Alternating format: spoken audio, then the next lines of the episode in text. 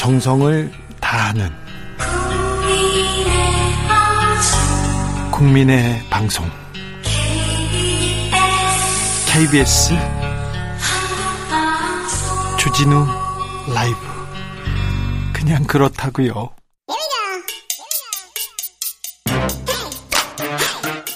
뉴스를 향한 진지한 고민 기자들의 수다. 라이브 기자실을 찾은 오늘의 기자는 은지옥이요. 시사인 김은지입니다. 자, 아까 저 제가 또 얘기했는데 워싱턴 포스트 기자가 이렇게 질문을 딱 했는데 대통령이 대답을 안 하고 가만히 있었나 봐요. 근데 내각의 남성이 압도적이라고 지적했는데 거기에 앞 조금 아팠나 봐요. 우리 진짜 우리 저 내각의 여성 장관, 여성 수석의 비율 너무 낮고요. 차관은 더 낮습니다. 미국은 안 그렇죠? 네, 미국 같은 경우에도 낮다라는 비판이 있긴 한데요. 네. 그 비판이 우리와는 좀 다른 차원이긴 합니다. 어느 정도예요? 네, 이제 특히 트럼프 행정부 같은 경우에는 백인 남성 위주다 이런 비판을 꽤 산 바가 있는데요. 네. 제가 찾아보니까 2018년 5월달 그 당시 기준 그러니까 한 집권한 지 1년 됐을 때 정도였는데요. 네. 그때 장관급 여성 비율이 26%였다라고 합니다. 장관급 26%요? 네, 이제 그것도 오바마 1기, 2기와 비교해서 낮았기 때문에 네. 굉장히 네. 여성이 적다 이런 비판들이 많았었는데요. 네. 오바마 1기는 30%, 2기는 35%였다라고 하고요. 네. 바이든 내각은 더 많습니다. 출범 당시에 26명 중에서 중에서 여성이 12명으로 46%를 차지했다라고 하는데 네. 이런 것들을 비교해 보면 지금 윤석열 정부는 국무총리 포함해서 19명의 국무위원 중에서 여성이 3명이라서 3명이요. 15.8%라고 하고요. 차관급 인사는 더해요. 네, 41명 중에서 여성이 2명밖에 안 돼서 2.5%입니다. 2.5%예요. 이거는 좀 이거 너무한 거 아닌가 이렇게 어 좀 성평등에 대한 개념이 아예 없는 거 아닌가 우리나라가 엄청나게 선진국인데 이번 대선에 젠더 문제를 가지고 첨예하게 다투고 젠더를 가지고 이 싸우는 걸 보고 굉장히 우려하더라고요 국제적으로. 근데 이번에 인사 나오는 걸 보니까 한국이 지금 거꾸로 가고 있는 거 아닌가 우려하는 시각에 이런 기사가 나온 것 같습니다. 이런 네, 질문이 실제로 워싱턴 포스트 기자가 그런 차원에서 질문을 한 건데요. 네. 윤석열 대통령이 이제 여성들에게 공정한 기회를 더 적극적으로 보장되기 시작한 지가 오래되지 않았기 때문이다. 이런 이야기를 했는데 이 문제도 좀좀 지적받을 만해요. 네, 왜냐하면 이제 대선 캠페인 당시에서는 구조적 성차별이 없다라는 이야기를 얘기했잖아요. 계속 했거든요. 네. 근데 이 말 자체가 구조적인 문제가 있었기 때문에 여자들이 거기까지 올라가지 못했다라는 전제를 두고 있는 말이라서 그렇죠. 기자들이 그래서 다시 이제 한국 기자들 기자들이 따로 한국 대통령실 관계자한테 질문을 했습니다. 네. 그러면 그때에 비해서 입장 바뀐 거냐? 그렇죠. 라고 물었더니요. 이제 대통령실 관계자는 애매하게 답했습니다. 네. 인정했다 안 했다가 아니라 질문을 듣고 바로 말을 한 것이기 때문에 그대로 봐달라. 그대로 봐달라도 이것도 이상한데요. 이 문제는 계속해서 계속해서 국제적인 global standard로 보면요. 계속해서 좀 이상한에 지적받을 거예요. 그러니까 좀 노력하셔야 되겠습니다. 노력해야죠. 반페미니스트 아니죠. 뭐 어, 남성만 우월하다 그거 그런 거 아니지 않습니까? 그러니까 좀 노력하셔야 되겠어요. 이런 지적 받고 있다는 거 좀 유념하시고요. 자, 그런데요. 박 박근혜 정부 시절에 특활비를 함부로 썼던 남재준 이병기 전 국정원장이 가석방 된다고요? 네, 윤석열 정부의 첫 가석방 대상에 포함이 됐는데요. 네. 법무부가 20일에 가석방 심사위원회 열었고 30일에 이게 단행될 예정이라고 합니다. 윤석열 정부의 첫 가석방 대상자로서 더욱더 눈길을 끄는데 왜 이 사람들이 들어갔죠? 네, 이제 우선은 그 조건을 채웠다라고 하는데 앞서서 어 뇌물을 주고받았다. 뇌물은 이제 정확히는 이제 정치자금법 관련된 부분들인데 관련해서 이미 그 앞선 다른 사람들이 이제 가석방 됐기 때문에 뭐 맞춘다 이런 차원도 있다라는 이야기는 있지만요. 여튼 눈길을 끄는 게 이 사건 자체를 윤석열 대통령이 서울중앙지검장이 당시 했던 사건이기 때문입니다. 한동훈 장관이 했어요? 네, 그렇죠. 이게 서울중앙지검이 2017년 12월 달에 국고등 손실 혐의로 남재준 이병기 전 국정원장을 구속 기소한 바가 있는데요. 말씀하신 것처럼 그 당시 이제 한동훈 법무부 장관이 서울중앙지검 3차장 검사였고요. 특수산부는 양석조 부장검사가 맡았는데 네. 뭐 양석조 검사도 오늘 서울 남부지검장으로 취임하는 취임식을 했습니다. 뭐다뭐 뭐 친윤이 했죠. 그런데 국정원 특활비 세금을 갖다가 세금을 갖다가 대통령과 대통령실에 이렇게 뇌물로 바칩니다. 이거 쓰세요 이렇게 우리끼리 씁시다. 그 특수활동비라고 하는 것이 용처를 밝히지 않아도 되는 돈이라고는 하지만 그것은 국가 안보를 위해서 써야 되는 돈이거든요. 국정원에서 써야 되는 돈이죠. 네, 그렇죠. 특히나 이제 해외 공작 파트에서 사용하는 돈인데 이 돈을 손댔다라고 하는 것이 마, 문제가 됐습니다. 많이 또 손댔어요. 네, 남재준 전 원장 같은 경우에는 6억 원, 이병기 전 원장 같은 경우에는 8억 원 자신의 특활비에서 떼어내서 박근혜 전 대통령에게 뇌물을 제공하고 국고에 손해를 끼친 혐의를 받고 있는데요. 네. 당시 이제 국정원이 검찰이 밝힌 이 제공 수법들을 보면 굉장히 상세합니다. 남재준 전 원장 같은 경우에는 2013년 5월부터 2014년 4월까지 이현수 당시 국정원 기조실장을 시켜서 40억 원의 원장한테 특활비가 배정되어 있는데 매달 5천만 원씩 현금화해서 이재만 전 총무비서관에게 전달하도록 했다라고 하고요. 예. 이병기 전 원장 같은 경우에는 금액이 두 배로 뜁니다. 네. 매달 1억 원씩 현금으로 2014년 7월부터 2015년 2월까지 안봉근 전 국정홍보비서관에게 전달하도록 지시했다라고 합니다. 네.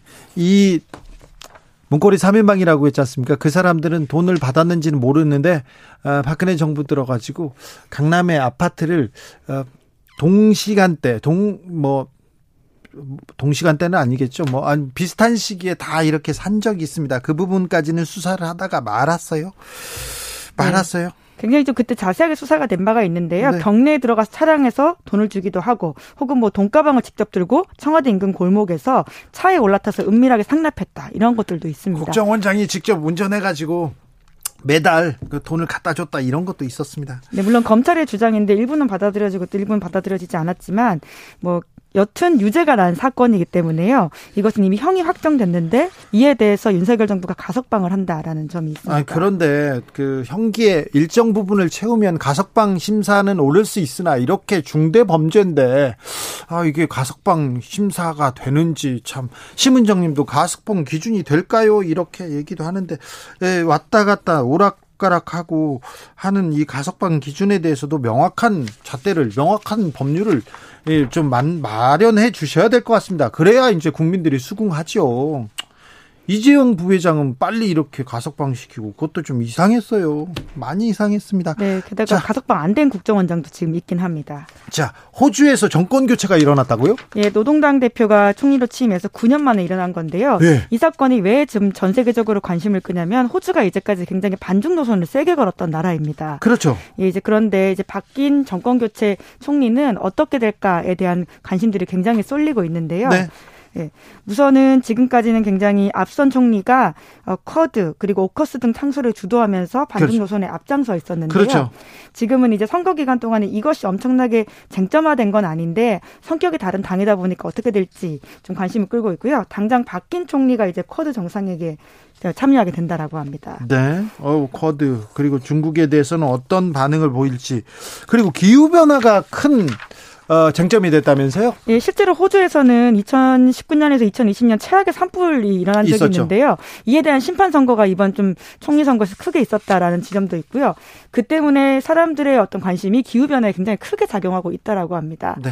그래서 특히나 이제 여성들을 중심으로 이 정치에 대한 관심들이 기후 변화 이슈에 대해서 반응하고 있고요. 네. 그런 것들이 좀 변화된 이번 총선에서 어, 표가 발현됐다라고 합니다. 기후 변화, 기후 위기라고 할 수 있죠. 우리한테도 먼 나라, 아, 먼뭐 미래의 얘기가 아닙니다. 우리나라도 엄청 더웠고 긴 장마가 있었고 산불 계속됐고 그런 기후 위기가 계속되고 있어서 우리 정치권에서도 우리 이번 선거에는 기후 변화 그리고 환경 문제가 좀 나와야 되는데 왜 안 나오는지 저는 조금 답답합니다. 답답해서 그래요. 기자들의 수다 시사인 김은지 기자와 함께했습니다. 감사합니다. 네, 감사합니다. 교통정보센터 다녀올게요. 오수미 씨.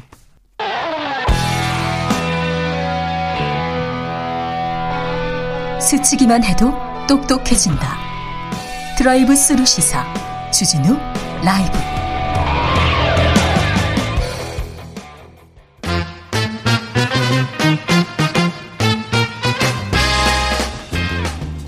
정치권 뉴스와 화제 그리고 민심 여론조사와 빅데이터로 집중 분석해 보겠습니다. 여론과 민심. 이강윤 한국사회 여론연구소 소장 어서 오세요. 안녕하세요. 전민기 한국인사이트 연구소 팀장 어서 오세요. 반갑습니다. 네. 한미 정상회담이 끝났습니다. 보통 한미 정상회담이 있으면 아 이건 뭐 대통령 여당한테 좀 도움이 될 거야 이렇게 얘기가 나오곤 했었는데 어땠습니까? 이번 한국 기업 투자 유치 면담 네. 하러 왔던 게 주인 것 같고요. 네, 한국, 온 한국이 뭐 돈을 투자하겠다. 한국에서 보따리를 엄청 싸가지고 가더라고요. 네, 뭐 많이 내놨대요. 예. 온 김에 또 정권 바뀌고 했으니까 새 대통령 만난 있고 대중국 패권 경쟁에서 동맹 전선을 구축하고자 하는 외교 행보. 그다음에 바이든 이분이 한 40년 가까이 상원 의원 하면서 외교. 계속 외교통만 네. 있었잖아요. 네. 예. 좀 노련한 것은 군데군데 느낄 수 있었던 것 같아요. 예. 그리고 중간 선거 의식하느라고 자기가 지금 인기가 별로 좋지 않으니까 그러니까요. 한국 기업들 이용해서 경제 안보도 구축하고 일자리도 늘리려고 하는 아무튼 실속은 많이 챙긴 것 같았습니다. 네. 아무튼 우리나라가 굉장히 뭐 국, 국력이 세져가지고 그래 음. 미국 왔어 그래 우리 보따리 줄게 이거 이게 아 좀 음, 그래. 끄덕끄덕 하다가도 좀 씁쓸하더라고요. 그런데 한미 정상회담을 빅데이터에서는 어떻게 평가하던가요? 일단 키워드는 두 개네요. 경제와 안보고요. 예. 그 사이에 이제 뭐 삼성 첫날 첫 일정지로 잡았기 때문에 관심이 좀 있는 것 같고요. 뭐 반도체나 한미 동맹 관련, 관련 이야기들 나오는데 중간에 와인 이야기가 좀 많이 터지고 있네요. 아, 와인. 네, 와인과 와이너리. 전두환 와인. 예, 관련한 키워드가 4개 정도 보일 정도고요. 네. 감성어는 그럼에도 불구하고 54대 42로 네. 좀 성공적이었다. 예. 좀 한미 간의 신뢰가 좀 강화된 것 같다. 환영한다. 그렇지만 그 외에 좀 엉망이었다, 어, 좀 망했다, 뭐 등등의 단어가 있는데 어쨌든 긍정이 좀 높고 키워드는 아까 말씀드린 대로 세 가지 정도로 지금 정리가 되고 있습니다. 네. 어, 전두환 아들이 어, 저기 미국에서 나파밸리에서 와인 네. 회사를 네. 한다 이렇게 예. 얘기를 하지 않습니까? 제가 예. 저기 가봤어요? 가봤죠. 어. 저는 뭐 저기 대통령이나 예. 권력자들의 비자금 전문이어서 저희 가봤는데 네. 미국에 있는 그 뭐 정보기관 사람들도 이 와인 와이너리는 이 와인 농장은 뭐 전두환 씨 거다 아, 네. 이런 얘기를 했는데 일단 전두환 그 삼남이었나요? 전재만, 그, 네, 재만 씨. 가 음. 운영하고 그리고 그, 그 사, 장인 장인하고 예. 같이 해서 장인 이름으로 돼 있으나 실질적으로는 뭐 전재만 씨 그러니까 전두환 씨의 재산이다 이렇게 보고 있더라고요. 그 와이너리 구입 비용 자금 출처가 아 좀 미국에 있어서 쉽지 않은 모양이죠. 거 그게 어느 정도까지 나왔는데 음. 우리 정부에서 음. 뭘 묻지 않고 국세청과 음. 검찰이 움직이지 않아요. 음. 네. 웬만하면 움직이지 않아서요. 음. 어, 굉장히 좀 어려움을 겪었는데 초기 이렇게 자, 자금에서는 음. 좀 수상한 자금이 좀 움직이는 경향은 보였습니다. 네. 그리고 이제 일부긴 한데 대체 이거 아, 어떻게 올라간 거냐, 알고 올린 거 아니냐라는 그 반응이 많고요. 거기에 더해서 바이든이 이제 1986년도에 상원의원 때 했던 이야기 있잖아요. 전두환 씨 관련해가지고 사실 좀 비판했던 글이 함께 이제 올라오면서 네. 그 사람이 지금 그 아들의 와인 먹고 있다 뭐 이런 식의 글들이 좀 보입니다. 아니 뭐 알았겠어요. 내놓으니까 또 몰랐겠죠 당연히. 아 지난 음, 지난 트럼프와 문재인 전 대통령 간의 회동에서는 독도새우가 나왔었는데 이번에는 전두환 와인이 좀 논란이 됐는데 이번 정상회담에서 또 화제가 된 거 있습니다. 김건희 여사의 올린 머리 그리고 뭐 무슨 머리요? 반올 반 묶은 머리 이건 또 뭔지는 모르겠으나 굉장히 뜨겁게 반응하더라고요. 네. 일단 김건희 여사 관련한 기사가 어 일주일 아 일주일이 아니죠. 정상회담 시작된 이후에 539건이 나왔어요. 기사가요? 예, 많이 나왔죠. 와. 그래서 말씀해 주신 대로 뭐 그런 내용이라든지 아니면 뭐 메리드업이라는 이야기를 했는데 네. 그게 이제 영어식 표현으로 어 아내 부인 잘 만났다. 네. 그리고 뭐 부인 뷰티풀이다. 뭐 이런 기사들이 많아요. 근데 지난주에도 말씀드렸지만 이거에 대한 어떤 언급량 자체는 높지 않기 때문에 네. 기사가 좀 많이 쏟아진 것 같다. 윤석열 대통령 같은 경우는 언론 보도가 이제 1,400 65건. 그래서 윤석열 대통령에 대한 이야기가 많기는 한데 약간 좀 뭐 이모저모라고 해야 될까요? 약간 그런 식으로 좀 이야기가 좀 많이 흘러가고 있지 않나 싶습니다. 구두 얘기도 화제가 되고 자꾸 뭐 헤어스타일, 패션, 구두 이런 얘기가 나옵니다. 지금 얘기하시는 것들 패션 전문지 기사입니까? 아닙니다. 근데 뭐 여기 어 저 조중동을 비롯한 또 대중 뭐 일간 종합지에서도 써요. 중앙 일간지에서 많이 쓰고요. 그거를 또 포털에서 메인에 실어주는 게 어. 실어주는 게 저는 좀 더좀 좀 문제가 있는 것 같은데요. 그 동그라미 땡땡땡 하는 화제성 스케치 기사 정도일 텐데 일간 종합지에 그런 걸 많이 쓴다고요? 기사가? 정권 초기이기 때문에 허니문 기간이어서 이런 기사가 많이 나오는 것도 또 이해가 되기도 합니다만 머리가 그렇게 중요한 거 기사 가치로서는 조금 많이 떨어지기 때문에 이거보다는 뭐 북한 문제 그리고 지금 한미 그리고 중국과의 관계 이런 분석할 게 많았죠. 네. 이번에 IFF라고 네. 인도 태평양 경제 프레임워크가 아는 사람이 별로 없어요. 그렇죠. 저게 뭔지 그리고 물론 그게 아직 구체 얼개가 나와 있지는 않지만 최대한 이번에 우리 참가한다고 했으니까 그것 했을 때 뭐 예상 효과라거나 이런 것들을 좀 짚어주는 그런 게 필요할 텐데 그런데 뭐 전혀 없어요. 다른 얘기가 나왔죠. 다른 얘기가 그런데 네. 구두 얘기 저도 얼마 전에 샀잖아요. 아니요, 그, 그 구두 말고요. 10년 전 구두를 신고 네. 나왔다라는 게 또 이제 아, 화제가 예. 됐죠. 예. 네. 뭐 젖은 구두를 뭐 해에게 보여주는 것도 아니고 10년 된 구두인데 나도 더 구두를 잘 닦을 걸 이렇게 얘기합니다. 9387님도 정상회담 관련 기사인데요. 아주 중요한 기사인데 연예인들 기사처럼 보도된다니 좀 안타깝습니다. 그런데 이게 계속 되고 있습니다. 얼마나 되는지 좀 지켜보자고요. 자, 구두 뭐뭐 뭐 헤어스타일 지나가고요. 자, 선거가 코앞에 다가왔는데, 네. 다가왔는데 흐름이 어떻습니까? 음, 두 당 간의 지지율 격차는 상당히 벌어지고 있는 추세입니다. 계속 벌어지고 있습니다. 한 달 전쯤에 가면 네. 둘이 비슷했어요. 네. 국정, 아, 저 정당 지지도도 비슷했고, 당신은 윤석열 당선인 신분이었죠. 새 정부가 잘할 것 같아. 어떻게 보셔? 그러면은 긍정 부정이 그 차이 오히려 부정이 좀 떨어질 때도 있고 그랬는데. 엎치락뒤치락했어요. 그로부터 한 달 뒤. 네. 제가 조금 전에 한 달 전이라는 것은 대개 한 4월 20일 경의 조사고요. 예. 4월 5월 20일 저 저 제가 소장으로 있는 KSOI에서 5월 20 21일 공동 조사 TBS 1회도 조사했습니다. 지방선거 성격 어떻게 보세요? 국정 안정시켜야겠다. 그러니까 여당 후보 찍어주는 게 좋을 것 같아. 53.5. 독주를 견제해야 돼. 그러니까 난 야당 찍고 싶은데 40.9. 한 12%포인트 차이 나죠. 네. 그다음에 윤 대통령 행보에 대해서는 국민 통합에 부합하고 있는 것 같다. 51.4%. 아니다. 아직 좀 많이 부족하다. 39.6%. 그리고 이번에 서울시민 1,002명을 대상으로 조사한 건데요. 오세훈 후보 찍겠다. 55.9. 약 56%입니다. 송영길 약 38%. 차이가 제법 나고 있습니다. 한 달 전에는 이렇게 아, 오세훈, 송영길 후보 말고 나머지 두 항목은 한 달 전에 이렇게 차이가 나지는 않았었습니다. 만 18세 이상 성인 남녀 1,002명을 대상으로 5월 20일과 21일 이틀간 조사했습니다. 네. 자세한 내용은 중앙선거 여론조사 심의위원회 한 가지만 더 꼭 말씀드릴 게 네. 있는데요. 자신의 정치 성향을 물어봤습니다. 응답자 분포를 보니까 나는 보수다 39%, 중도 31%, 진보 23.5%. 진보는 네. 저희가 TBS하고 1년 4개월 동안 쭉 준비 아, 조사해온 이래로 가장 낮은 권에 속하고요. 네. 보수 39%가 나온 것은 가장 높은 쪽입니다. 그러니까 진보 성향을 가진 분들의 정치적 발언 욕구가 굉장히 낮다. 좀 무기력감 같은 거에 빠져 있는 게 아닌가. 네. 이게 실제 투표율에 어느 정도 나타날지가 주요 관심사입니다. 네. 방금 저 여론조사 개요는 같지? 네, 네 맞습니다. 네, 저희는 KBS고요. 공정과 신뢰를 개, 개요를 빠뜨리지 참, 않겠습니다. 항상. 아주 잘. 네, 네, 하겠습니다. 네. 자, 소장님. 네.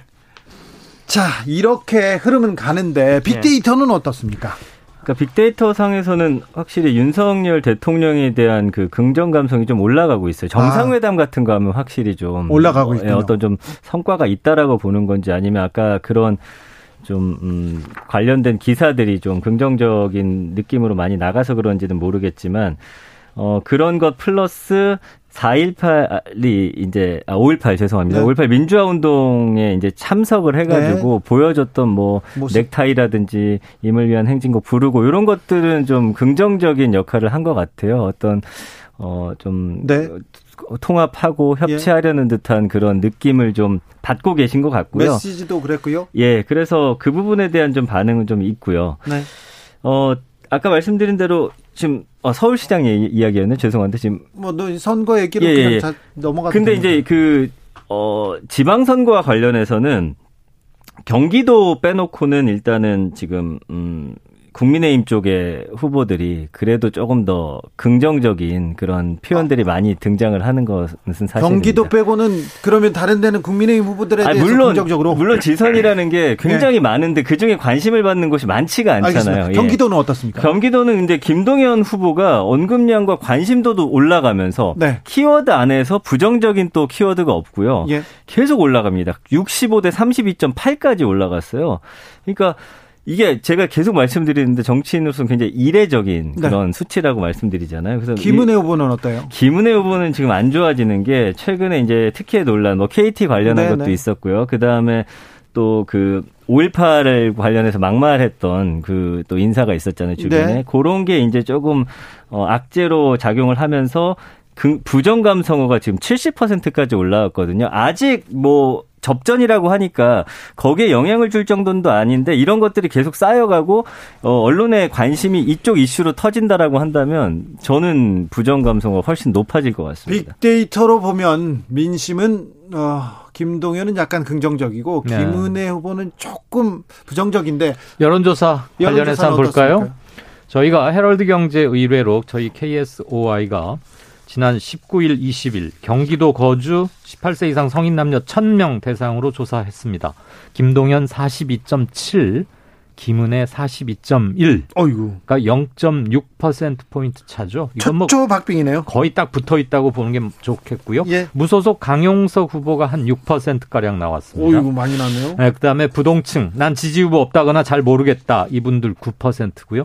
9%면은 이 즈음에 선거 약 열흘 한 열 이틀 남겨 준 즈음으로 조금 많은 편이지만 이례적인 건 아닙니다. 네. 다만 두 후보가 굉장히 붙어 있다. 그런데 김동연 후보나 김은혜 후보가 상당히 오차범위 밖으로 좀 벌어지는 조사도 있습니다. 참고로 하나 불러드리겠습니다. PNR이 미래한국연구소 의뢰로 20, 21일 이틀간 조사한 거에 따르면 경기도 주민 1,002명인데요. 김동연 37.8, 김은혜 45.7 오차 범위 밖으로 김은혜 후보가 앞서죠. 강용석 5.1%로 나왔습니다. 두 조사 모두 95% 신뢰 수준 플러스 마이너스 3.1% 포인트고요.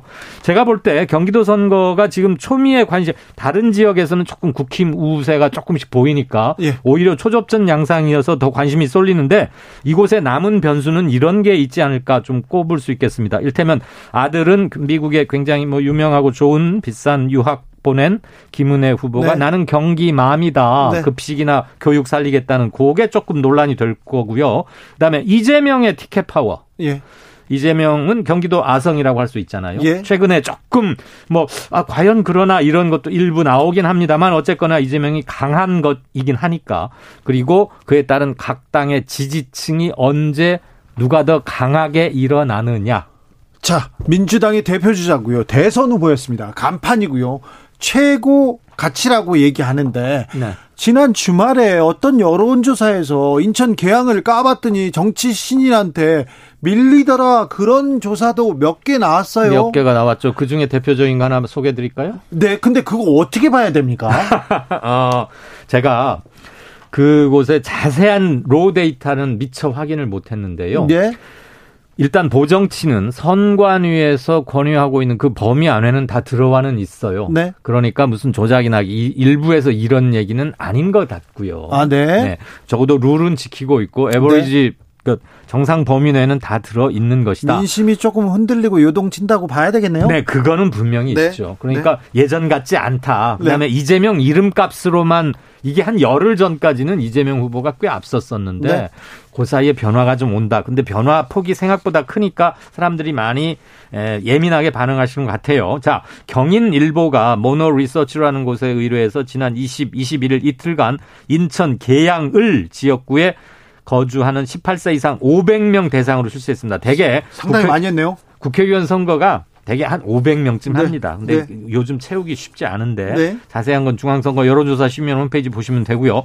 여기서 이재명 46.6 그다음에 윤형선이라고 국민의힘 후보입니다. 네. 이분 46.9 그래서 0.3% 포인트니까 뭐 실은 똑같다고 해도 되지만 아무튼 어 이렇게 많이 쫓아왔어 라는 얘기들이 나오고 있는 것이죠. 초박빙이네요. 네. 이재명 티켓 파워 이재명에 대해서 빅데이터는 어떻게 보고 있습니까? 확실히 일주일 언급량은 이재명 후보를 따라갈 사람이 없어요. 아까 뭐 2, 3만 건인데 여기는 36만 6천 건이니까 네. 관심도는 사실은 가장 높다고 봐야겠죠. 네. 근데 이 안에 이제 보니까 사실은 뭐 아직도 뭐 범죄다, 뭐 욕하다 이 이야기 들리고요. 음. 그 중간중간 부정어 중에 이상하다, 이게 잘못됐다. 그러니까 아까 말씀해 주신 그런 여론조사에 대해서 못 믿겠다. 좀 의혹을 제기하는 분들도 상당수가 여기에 섞여 있네요. 그래서 31.6 대 65.3인데 65%의 부정 감성어 중에 20% 이상은 지금 여론조사가 좀 잘못된 거 아니냐라는 네. 좀 여론이 많이 벤치, 나무 가지치기 이런 검색어도 많이 나옵니까? 아 그런 키워드는 지금 크게 보이진 않네요. 자 그렇습니다. 한물 같군요, 그건. 자 청와대 그리고 또 열린음악회도 있었어요. 청와대 개방도 하고 네. 청와대 관련돼서는 어떤 빅데이터가 있어요? 일주일 동안 언급량이 한 8만 건 정도 되는데 역시나 열린음악회라는 음, 이야기가 이제 어, 어, 연관으로 보이고요. 네. 그 다음에 뭐 개방이라든지 뭐 별장 뭐 등등의 단어들이 쭉 보입니다. 관련해서는 감성어가 41대 55 네. 어, 당첨이 돼서 또 좋아하시는 분들도 계시고요. 가봤더니 관리가 잘 돼 있더라. 좀, 이, 이번 정부가 국민들과 소통하려는 그런 노력을 좀 해주는 것 같다더라. 그리고 이게 가보니까 생각보다 괜찮더라. 네. 이런 키워드가 한 41% 정도 있고요. 아, 논란이고 혈세 낭비고 이 너무 개념 없고 이거 너무 지나치다 권위적이다 이런 단어가 한 55% 정도 보여집니다. 네, 그렇습니까? 손흥민 선수 관련해서는 여론조사 없습니까?